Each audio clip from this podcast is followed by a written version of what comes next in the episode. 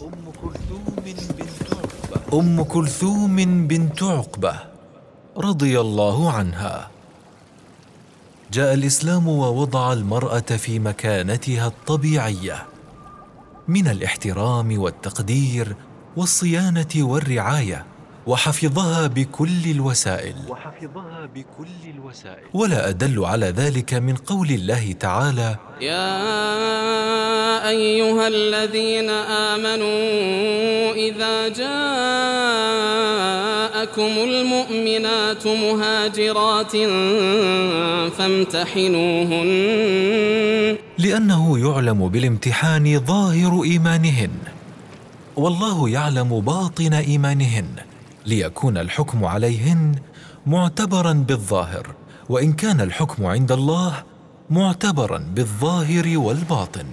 بالظاهر والباطن.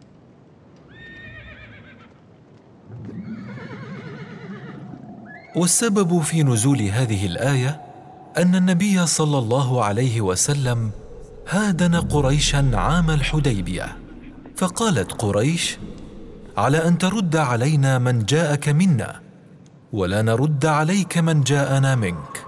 فقال على أن أرد عليكم من جاءنا منكم ولا تردوا علينا من جاءكم منا ممن اختار الكفر على الإيمان. فعقد الهدنة بينه وبينهم على هذا ولم يأته أحد من الرجال إلا رده. فلما جاءت منهم امرأة مسلمة وهي أم كلثوم بنت عقبة رضي الله عنها وجاءوا في طلبها نزلت الآية. فإن علمتموهن مؤمنات فلا ترجعوهن إلى الكفار.